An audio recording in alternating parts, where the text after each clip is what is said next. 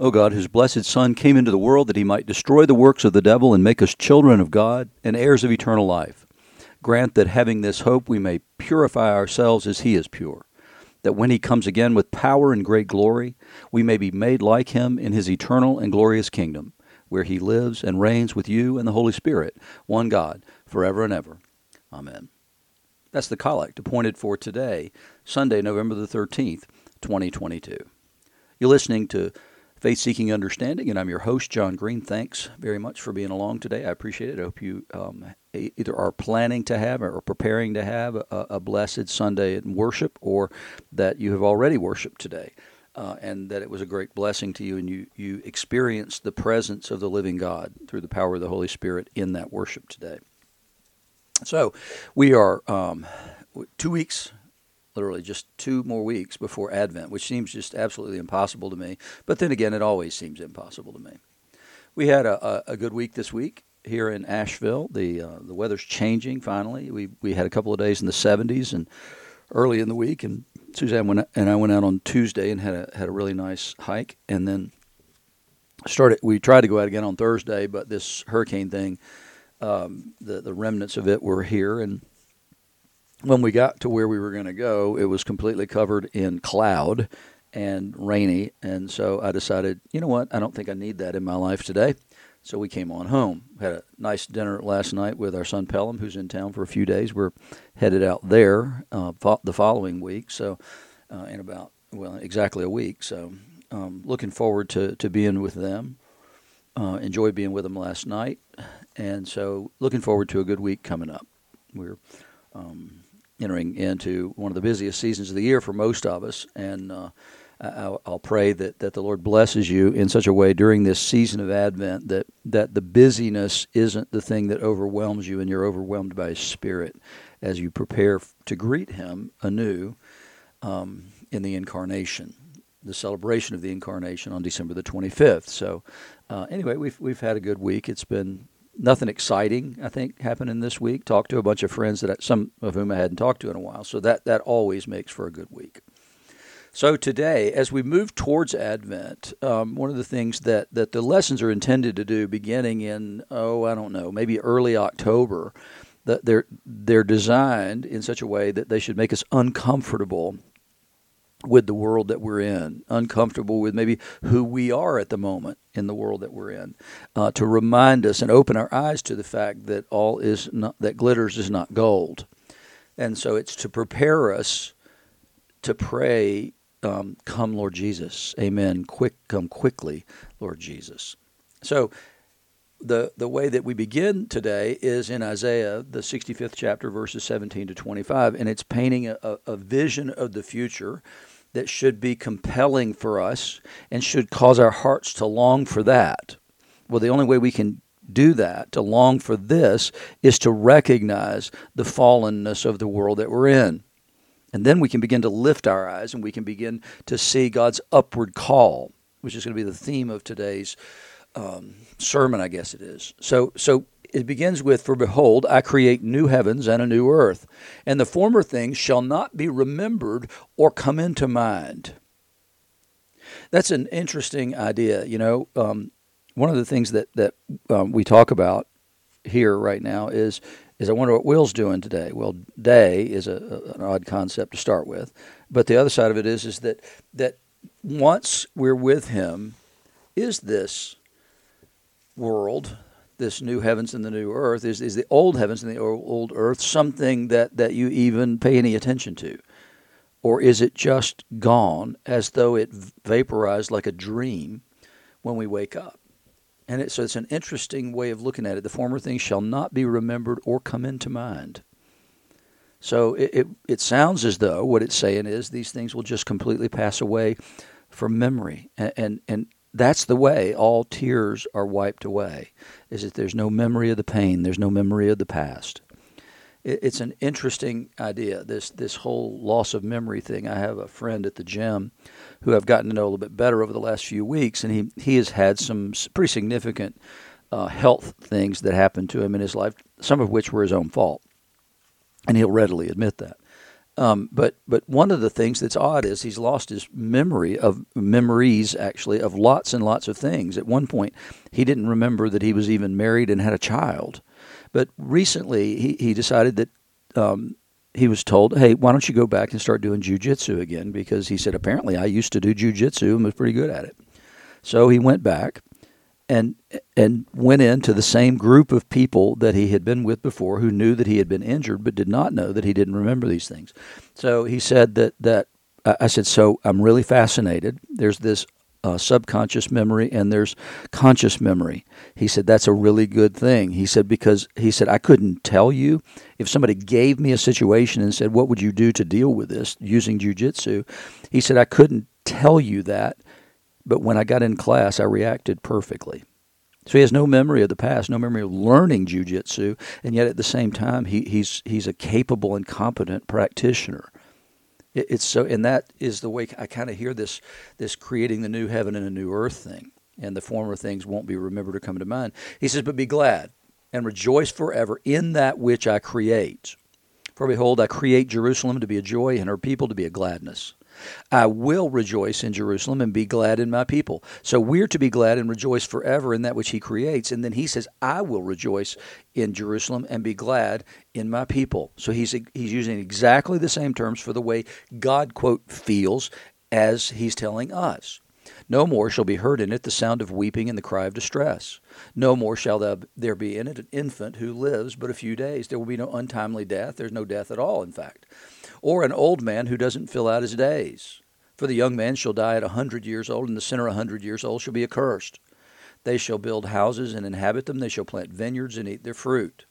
They shall not build and another inhabit, they shall not plant and another eat. For like the days of a tree shall the days of my people be, and my chosen shall long enjoy the work of their hands. They shall not labor in vain or bear children for calamity, for they shall be the offspring of the blessed Lord, and their descendants with them. Before they call, I will answer. While they're yet speaking, I will hear. The wolf and the lamb shall graze together. The lion shall not eat shall eat straw like the ox. Dust shall be the serpent's food. They shall not hurt or destroy in all my holy mountains, says the Lord. So God's painting a picture of this beatific future that, that will come in, in the age to come. And that, that beatific future is, is that there's no uh, untimely death, there's no uh, poverty, there's, there's nothing other than peace. You'll build houses and inhabit them, plant vineyards and eat their fruit. These won't be taken away from you.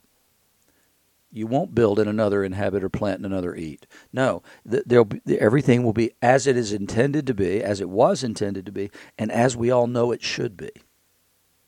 And then he says, before they even call, I will answer, and while they're yet speaking, I will hear. There'll be this symbiotic relationship with God such that, that He is so close and so near to us and so understanding of who we are and what we want and need in life that He, he responds even before we call and hears even before we're finished speaking. And then gives the picture of the wolf and the lamb grazing together, the lion eats straw like the ox. So nothing, uh, there, there won't be one animal preying on other animals, and then dust shall be the serpent's food, which is, is a funny way of saying the curse that I placed on the serpent in uh, Genesis 3, that isn't going to change. Other things will, but that won't. He will hold him accountable throughout all eternity. It's a fascinating little statement there. And there'll be no hurting or destroying in all the holy mountains, says the Lord. And so we long for this heavenly Jerusalem. But and that's the problem. And, and, the the collect in my mind, it, it's a good collect, but what it talks about is that we may purify ourselves so that when he comes again, we may be made like him in his eternal and glorious kingdom. And, and the problem with that can be that we become so heavenly minded that we're no earthly good. I didn't coin that. That's that's an old phrase, but but that's that's the danger, I think, for Christianity, and and, and it, it is a particular danger in times when it's tough, it, it, when when things aren't going our way, when things are going against us in so many ways, when, when, we see the culture going to hell in a handbasket, then how do we react to that? Do we, do we fall back on sort of the, the romantic wish dream of the future, and therefore withdraw from the world, or, or do we engage in the world with the confidence and the faith that ultimately God's in charge and that, that He has given us this world and this field in which to work, in which to worship Him.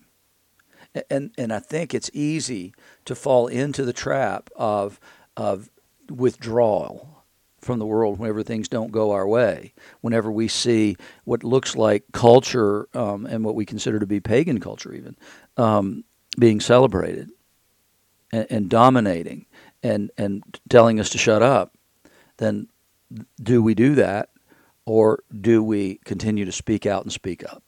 So in the in the epistle, or uh, not the epistle, in the gospel today, I think I think there's Jesus is, is issuing a corrective to the to the idea of of hunkering down, getting in a bunker, and hiding from the world, or being fearful about the future. So so listen to this. So we, we're in Luke 21 verses 5 to 19. And while some were speaking of the temple, how it was adorned with noble stones and offerings, and so he's walking in the temple courts. This is, you know, after he's come into the city for the final time. Some are speaking of the temple, how it's adorned with noble stones and offerings. So people are saying to Jesus, check, check it out. Isn't it? It's just absolutely beautiful. And it was. Jesus says, As for these things you see, the days will come when there will not be left here one stone upon another that will not be thrown down. So Jesus is saying, here's what you see today, here's what I see. Here's exactly what I see, and I see that no less clearly than you see what is. I see what will be. And sure enough, at AD 70, about 37 years after the death of Jesus, that's exactly what happens. These stones will be thrown down. And they asked him, they believed him. Teacher, when will these things be, and what will be the sign when these things are about to take place?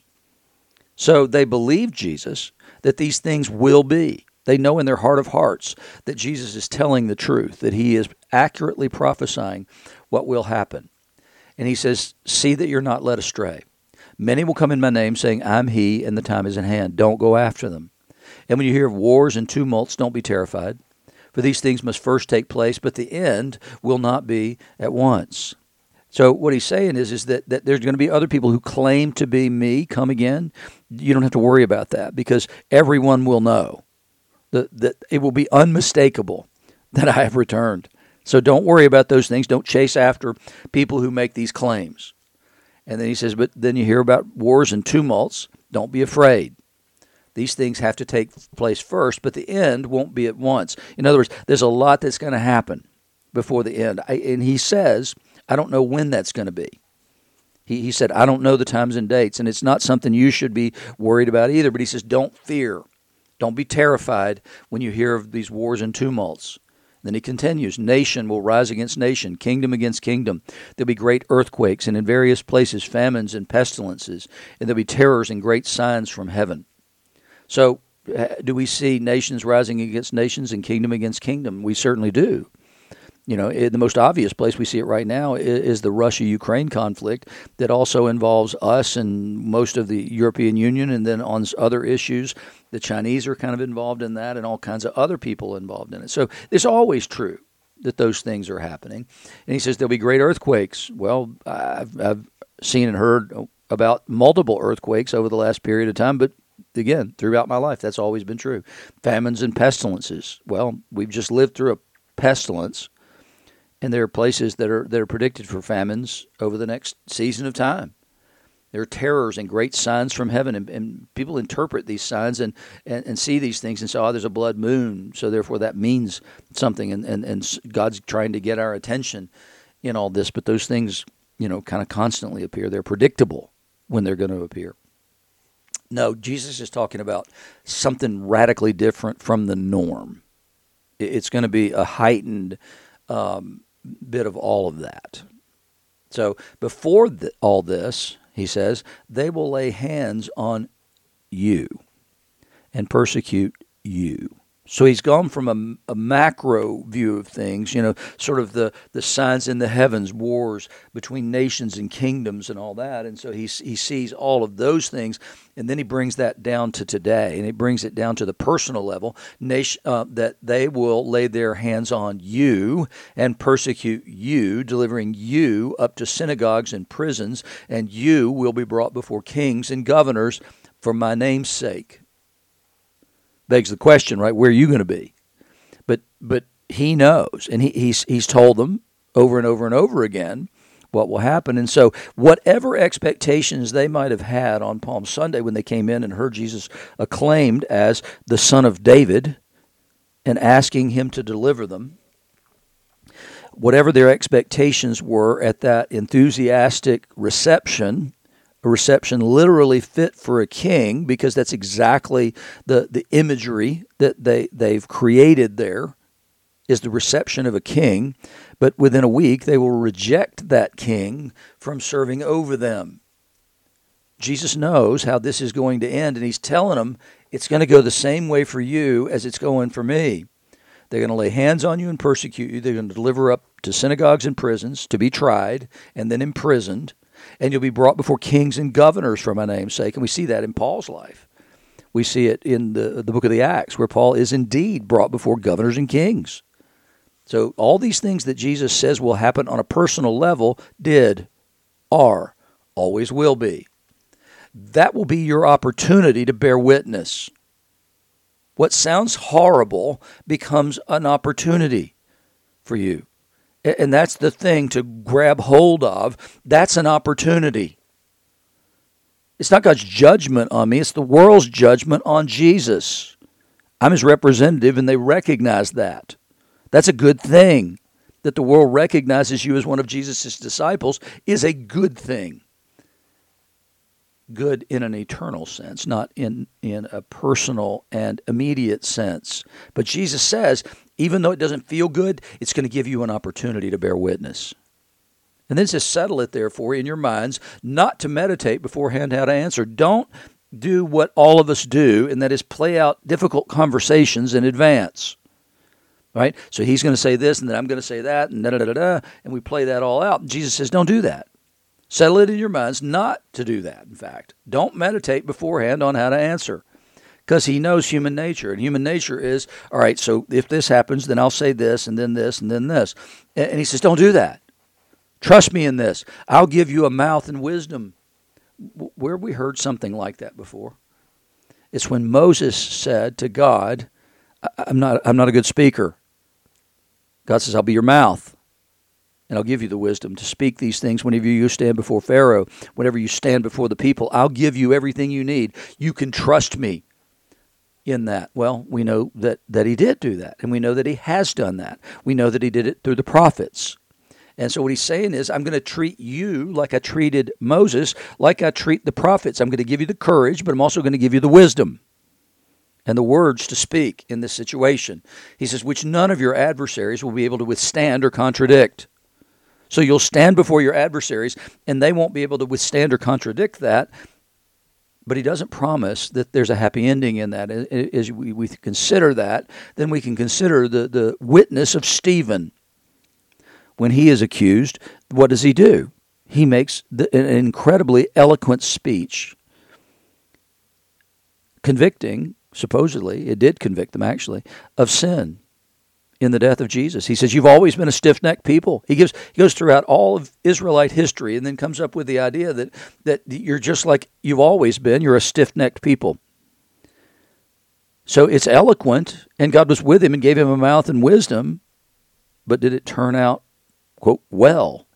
Well, only if you consider being stoned in the literal sense, um, good so it's he's not promising that there'll be a happy ending here, but but he is promising that he'll be with them. He says you'll be delivered up even by parents and brothers. Don't trust anybody at that level, and relatives and friends, and some of you be put to death. Well, one of the twelve is going to betray Jesus and deliver him up. But did he treat him any differently? No, he loved him. He loved him through all of it, even though that he knew that he would be the one who would be the betrayer. He loved him and loved him to the end.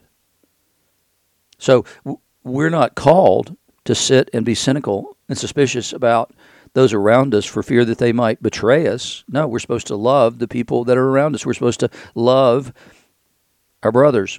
Jesus says, not only that, love your enemies. And he did that from the cross. Father, forgive them, for they know not what they do. Stephen prayed the same thing. So we're, we're not supposed to be cynical towards those around us. Even if we think one of them is going to betray us, we're not supposed to take that attitude. We're to continue to love. We're continue called to continue to live as disciples of Christ, as witnesses to him. he says, You'll be hated by all for my name's sake. Well, that's not the first time he said that either, right? Blessed are you when you when they revile you and persecute you and speak all manner of evil falsely against you in my name. And that's there's your reward. Because you're aligned with him not only in your own mind but in the mind of those in in the society. And and their hatred directed at you is really hatred of him in the same way that when Samuel is angry because the people want a king and they reject his sons as rulers over them, he goes to God and he's he's you know hurt about that. And God says don't worry about it. It's not about you. They're rejecting me as king not you and it's exactly what Jesus is saying here he says but not a hair of your head will perish he's not promising you you won't experience physical death but he's saying that, that not a hair of your head will perish. I got you throughout all eternity. Now, they can't know that yet because they haven't seen the resurrection. They can believe it, but they can't know it, right?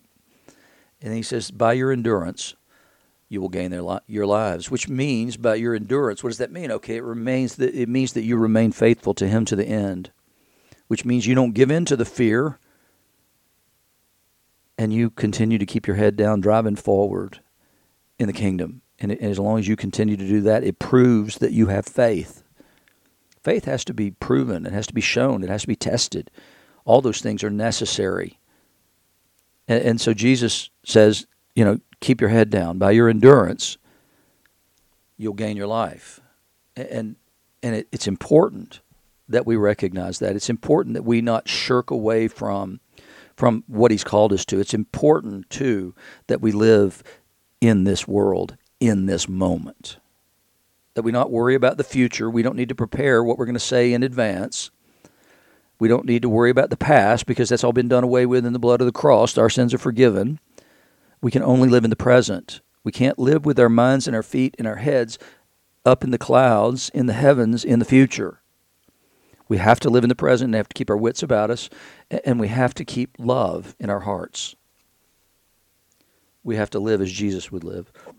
And, that's important because it's easy to lose sight of. And it's important not only for ourselves, but for the rest of the world to see that we have something to live for. Our hope is not just when we die. No, we have something to live for today. It's important that we remember that because then we see the corrective that Paul has to give to the Thessalonians because some of those people have got their head in the clouds and they got their head in the future and they're not concerned about the day. They're not concerned with the witness of their lives today. He says now, and this is Second Thessalonians 3, verses 6 to 13. We command you, brothers.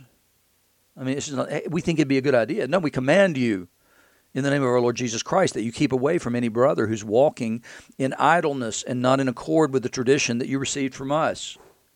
For you yourselves know how you ought to imitate us, because we weren't idle when we were with you. So don't be like those people. Keep away from those people who are choosing idleness. No, he says, because we weren't idle when we were with you, nor did we eat anyone's bread without paying for it. We, we didn't become wards of the community. No, we continued to work and provide, but with toil and labor, we worked night and day that we might not be a burden to any of you. Now, one of the things that I'm working on right now and, and finishing up on is a series for um, during Advent that looks at various uh, uh, uh the, the, historical setting really of, of Jesus' um, birth. And, and, one of the groups that I look at is the Essenes, and the Essenes were basically a monastic community, but that monastic community works all day. They work and worship and live in community all the time, but they work hard, and, and, then everything they do is for the benefit of the community. Nobody had their own purse, nobody had their own whatever. It, no, it, they, they took what they needed from the communal purse, but everybody worked hard in that community. And you see that very same thing in the book of Acts, in, in Acts 2 42 to 47. We talk, he talks about what did that early church community look like. Well, they worked, they provided for those who needed to be provided for And, and that's what Paul's saying is, is that that's the kind of community we're supposed to have. We're supposed to have a community that understands and takes seriously today. And what you've got is a group of people among you who have determined in their own minds that the world is coming to an end soon. And so there's no reason to actually do anything. I'm just going to wait for that to happen. I'm not going to continue to work. And work can be a variety of things, right? It can be evangelism, it can also be physical work. And Paul says if you're choosing to just sit and wait, that's not how it works. And Paul says, in fact, stay away from anybody with that attitude. He said it wasn't because we didn't have the right by preaching the gospel and teaching you and leading you. We had the right to receive from you everything we needed for our daily lives. But we, we didn't do it for that reason. We gave you in ourselves an example to imitate. We wanted you to know how to live in this world well, kind of the point of the incarnation, right? Jesus taught us how to navigate life in this world. It's not wrong to have the hope of the future. It's not wrong to have the hope of heaven, but not to the extent that it overshadows the understanding that He gave us work to do in this world while we're here, and we should do that joyfully. He says, even when we were with you, we would give you this command so we've, you've already heard this from me. He says, If anyone is not willing to work, let him not eat. Don't provide for people who could provide for themselves. He says, we, and this is, he's talking to the community. You know, so he, he's raising up an ethic for the community and says, don't, if you're not willing to work, then you don't get to eat. Everybody's got to contribute to the community if, if they're able. For we hear that some among you walk in idleness, not busy at work, but busy bodies. In other words, tend to your own knitting, and then you won't have time for this other busybody stuff. Now, such persons we command and encourage in the Lord Jesus Christ to do their work quietly and to earn their own living. You don't get to be a dependent member of the community if you're capable of, of not being a dependent member of the community. And as for you, brothers, don't weary in doing good. So he's saying everybody should do this, but you people who are doing this, don't be weary in doing good, in addition to everything else you're doing. And, and, this is, again, one of the things that, that I think that we, we should always be cognizant of is, is that, that as Christians, one of our witnesses is, is that this life is transformed by my salvation. It doesn't just have a future hope and a future effect. No, it has a present effect as well. And, and, but you've got to leave all that other stuff behind in order to receive it.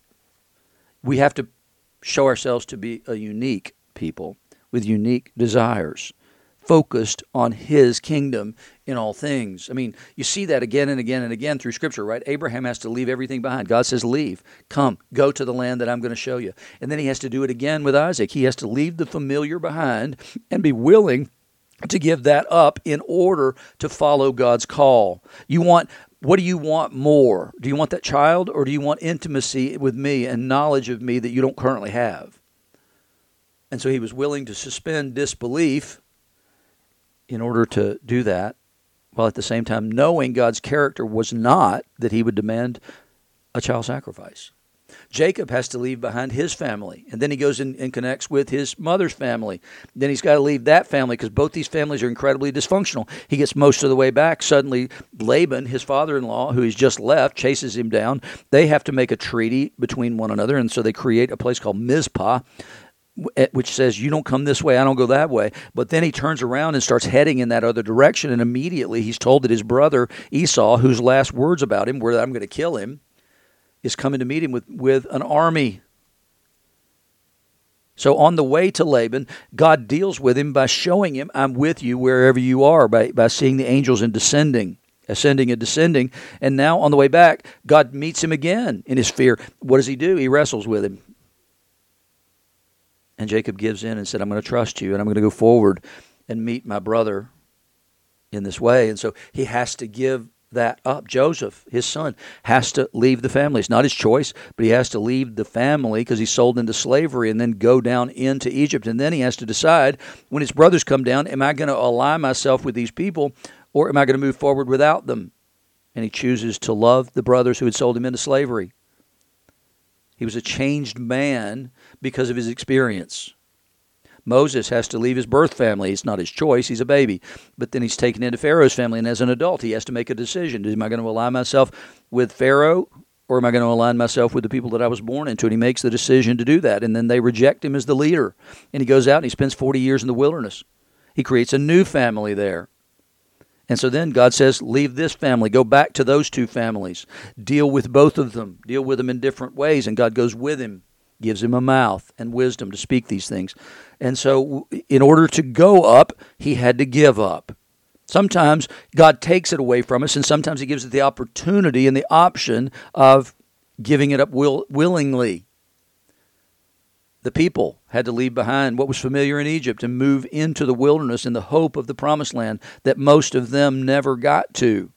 Jesus had to leave behind equality with God in order that he could be found in the form of a man, Paul says, in the form of a servant, in order that his vision for us to be with him could be realized because there was no earthly redeemer who was capable of completing the task. The disciples had to leave behind everything to follow Jesus. Paul had to leave behind his entire identity, his Jewishness, his tribe of Benjamin, his Pharisee, his rabbi.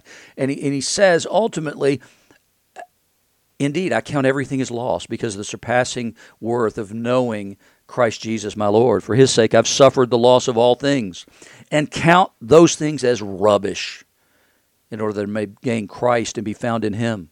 Not having a righteousness of my own that comes from the law, but that which comes through faith in Christ, the righteousness from God that depends on faith, that I may know him and the power of his resurrection may share in his sufferings, becoming like him in his death, and that by any means possible I may attain to the resurrection of the dead. So we need to have a compelling vision for the future that draws us to it with the knowledge that we're not going to get there in this life, but that this life ultimately matters to the next.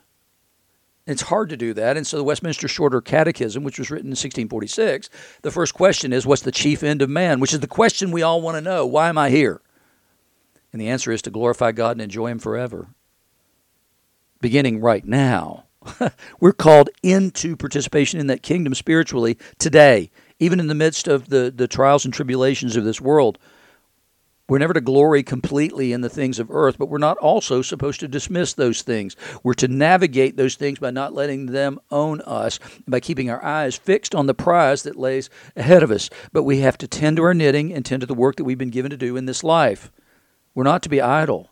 No, we're not to be idle in a physical sense, and we're not to be idle in a spiritual sense either. We're to be working constantly for the spread of the kingdom of God.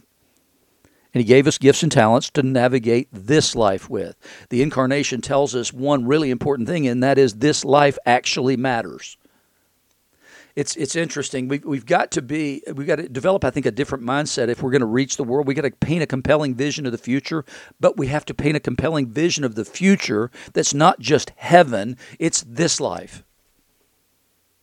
And here's an example that I want to give. So, yesterday, the 12th of November in 1954, Ellis Island was closed. Okay, so Ellis Island served as the central point of, of uh, bringing in immigrants, processing immigrants into the United States from 1892 to 1924. From 1924 to 1954, it was used for a whole variety of purposes, but it no longer served as a place to, for intake for immigrants. But during the, what, what would that be, 30, 32 years, I guess, um, that it served, that purpose of processing immigrants into America, 12 million people passed through Ellis Island. 12 million people. Now, okay, we don't have a great concept of what that would mean, except this about 40% of Americans today can trace their American roots to Ellis Island. So here's what I want to say those people, why did they come? They had a compelling vision for what they could receive, what they could do in America. Where did they get that compelling vision? Well, they got it from hearing about other people who had already been there and done that, who were living the quote American dream. And they told the people back home, there's great opportunity here. But they had to leave everything behind and come here in order to receive that. Well, I, am going to say to you that I believe that, that the church is actually God's designed processing center for immigrants. People who are willing to leave behind their familiar surroundings in order to answer Jesus' call to follow. Because he laid out a compelling vision of the future for them. We as Christians have to show there's hope of a better life now and eternal life as the ultimate reward. But we have to define for ourselves what that better life now means. That's the important thing. It's the health and wealth gospel. Or is it a new, intimate, and loving relationship with the living God made available by the gift of the Holy Spirit and through the cross of Jesus Christ? We, we have to take that attitude.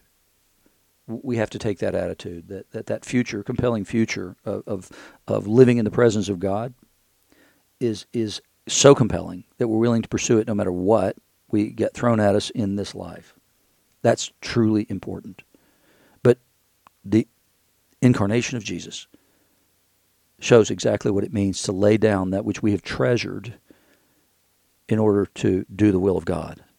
He had to lay down equality with God as not something to be grasped in order to save us. Are we willing to do that for His sake, for the one who did it for us, and are we willing to do it for those that we say that we love, no matter what? But we're to do that and live this life with joy and faith. And in our endurance, we will gain our lives, just as Jesus said to his disciples that day.